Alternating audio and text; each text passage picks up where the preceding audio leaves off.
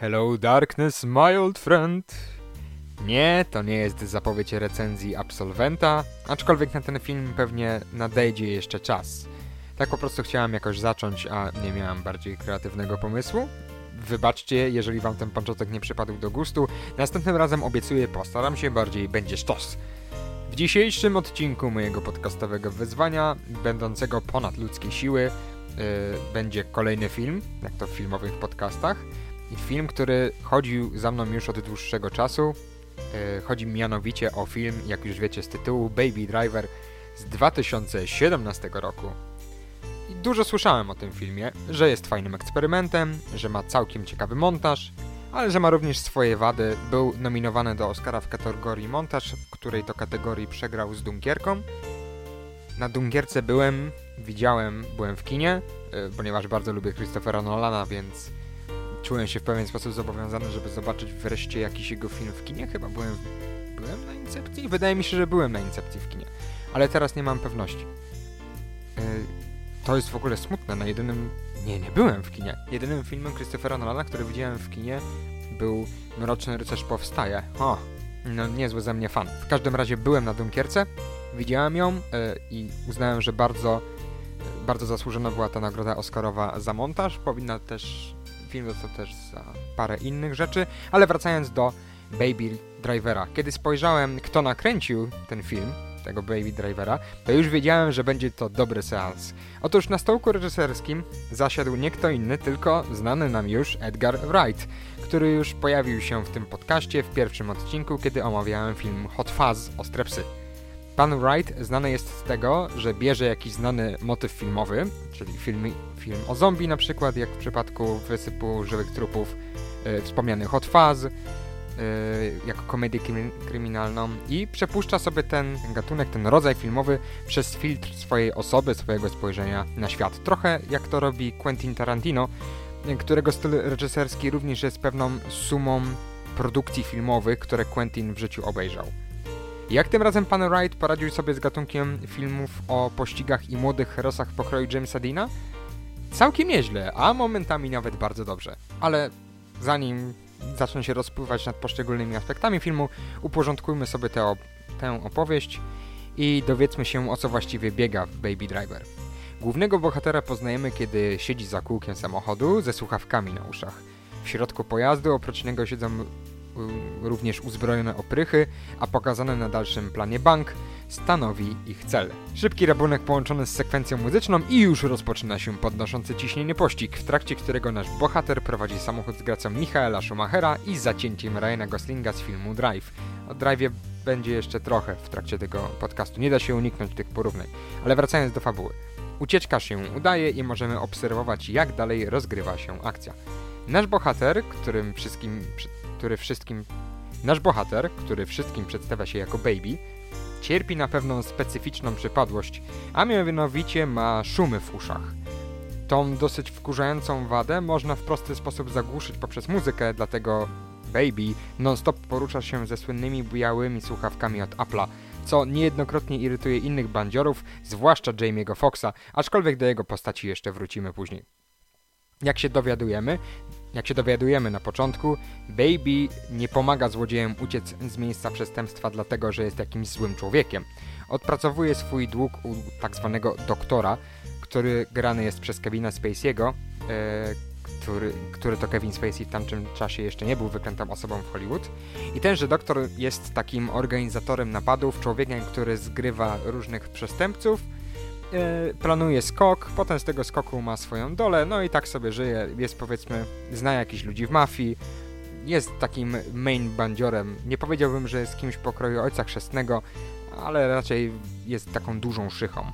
No i ma swojego ulubieńca i tym ulubieńcem jest e, wspomniany już Baby, nasz główny bohater, który kiedyś ukradł doktorowi samochód z towarem. E, ten tenże doktor Kevin Spacey nie powstrzymał Baby'ego przed kradzieżą, tylko był pod wrażeniem tego, jak, jak zręcznie poszła mu, poszło mu zajumanie samochodu e, i, i ucieczka nim, że potem przyszedł do niego, powiedział, że nie zabije go za kradzież, tylko będzie on musiał odpracować. No i od tamtego czasu Baby jest kierowcą, który pomaga przestępcom zwiać, kiedy już napadną na bank.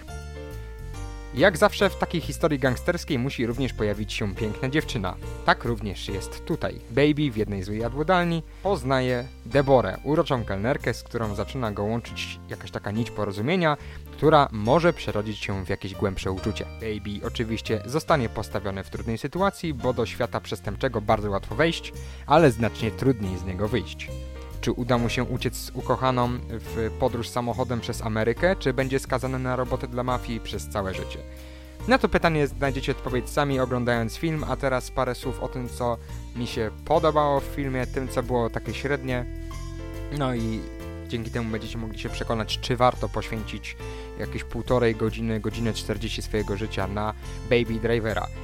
Zajmijmy się już tą muzyką. Wiem, że wszyscy na nią czekacie. Największym atutem no, najnowszego filmu Edgara Wrighta z zeszłego roku jest ten pomysłowy montaż łączący ścieżkę dźwiękową z wydarzeniami na ekranie. Ponieważ nasz główny bohater non-stop łazi ze słuchawkami w uszach, to widzowi również przez większość czasu towarzyszy muzyka w trakcie seansu. Jedna ze scen z samego początku filmu bardzo mnie urzekła, bo przypomina, bo przypomina bardziej muzyczny teledysk niż film jako taki.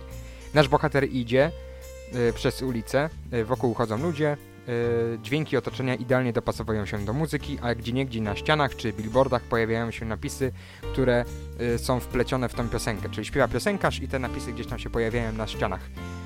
Yy, wiecie o co chodzi. Szalenie to sympatyczne i bardzo ładnie to wygląda, zwłaszcza jeżeli ktoś czuje rytm i bardzo lubi takie trochę teledyskowe ujęcie niektórych spraw.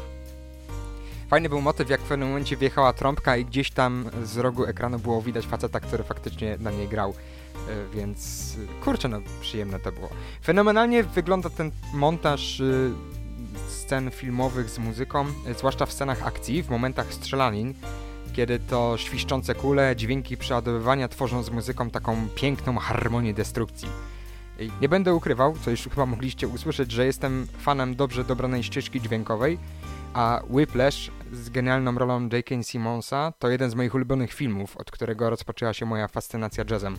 Dlatego pod tym względem ścieżki dźwiękowej, pod tym względem jak ona została zmontowana yy, razem z wydarzeniami na ekranie i jak dobrze do niej pasuje, Baby Driver ma u mnie dużego plusa. Ale powiedzmy sobie szczerze, no film to nie jest teledysk i patent z muzyką to jedno, a warstwa fabularna i gra aktorska to zupełnie inna bajka, inna półka i teraz się nią zajmijmy.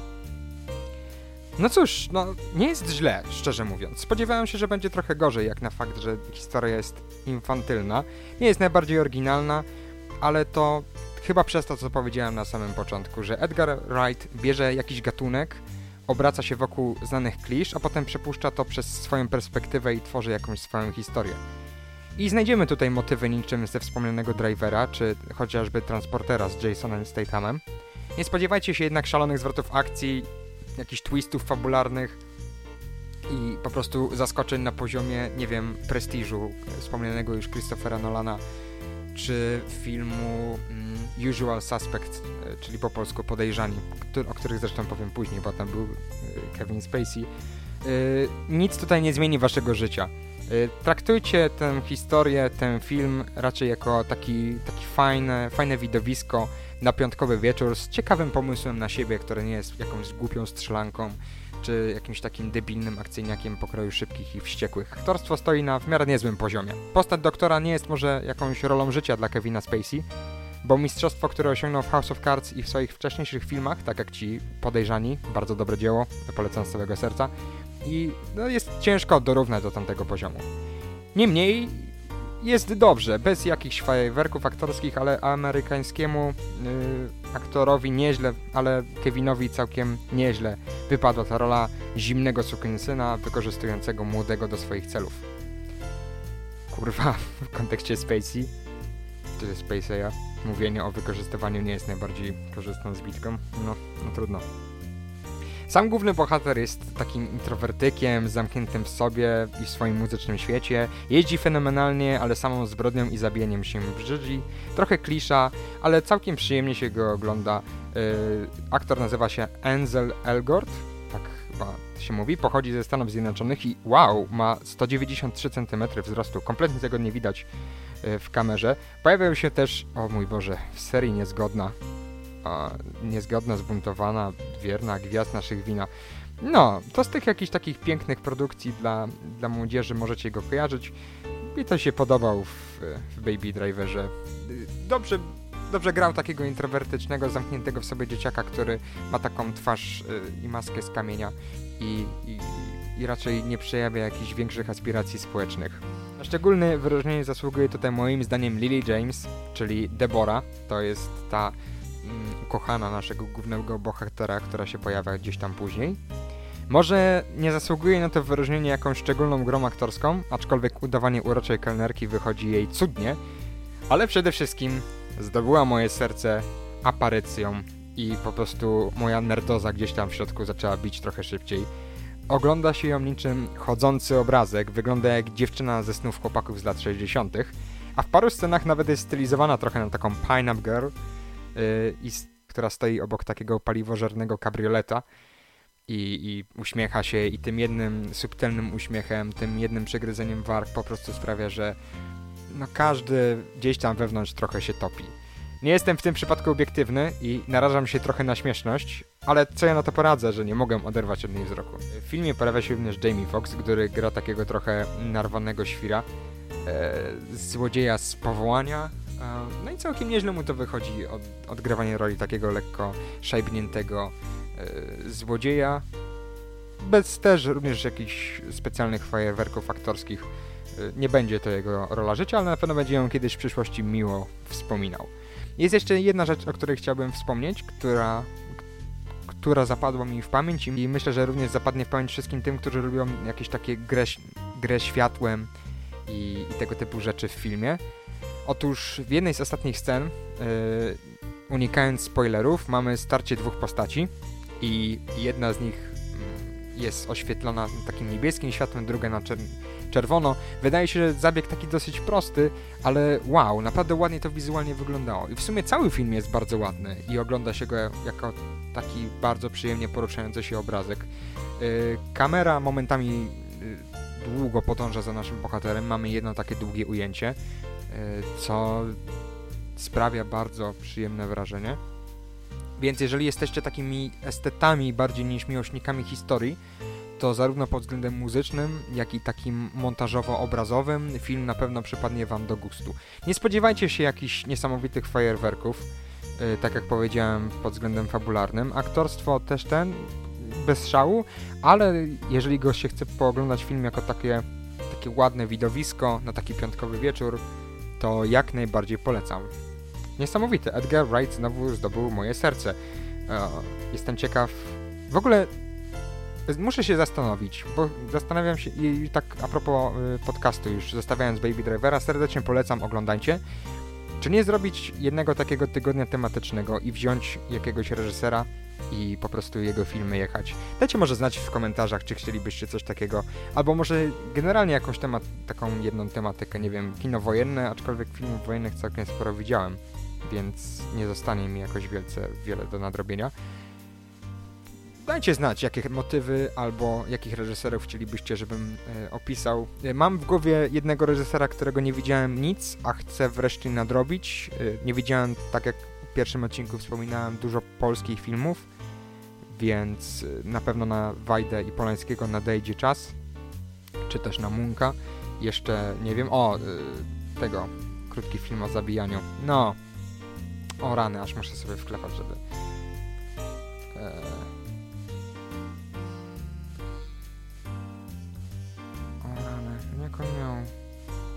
Kieślowskiego. No właśnie, o Kieślowskim jeszcze będę musiał sobie gdzieś e, obejrzeć i nadrobić, bo widziałem jego dokumenty, czy to takie filmy dokumentalne i były były bardzo ciekawe i bardzo dobre, więc bardzo chętnie sobie nadrobię też jakąś fabularną twórczość Kieślowskiego.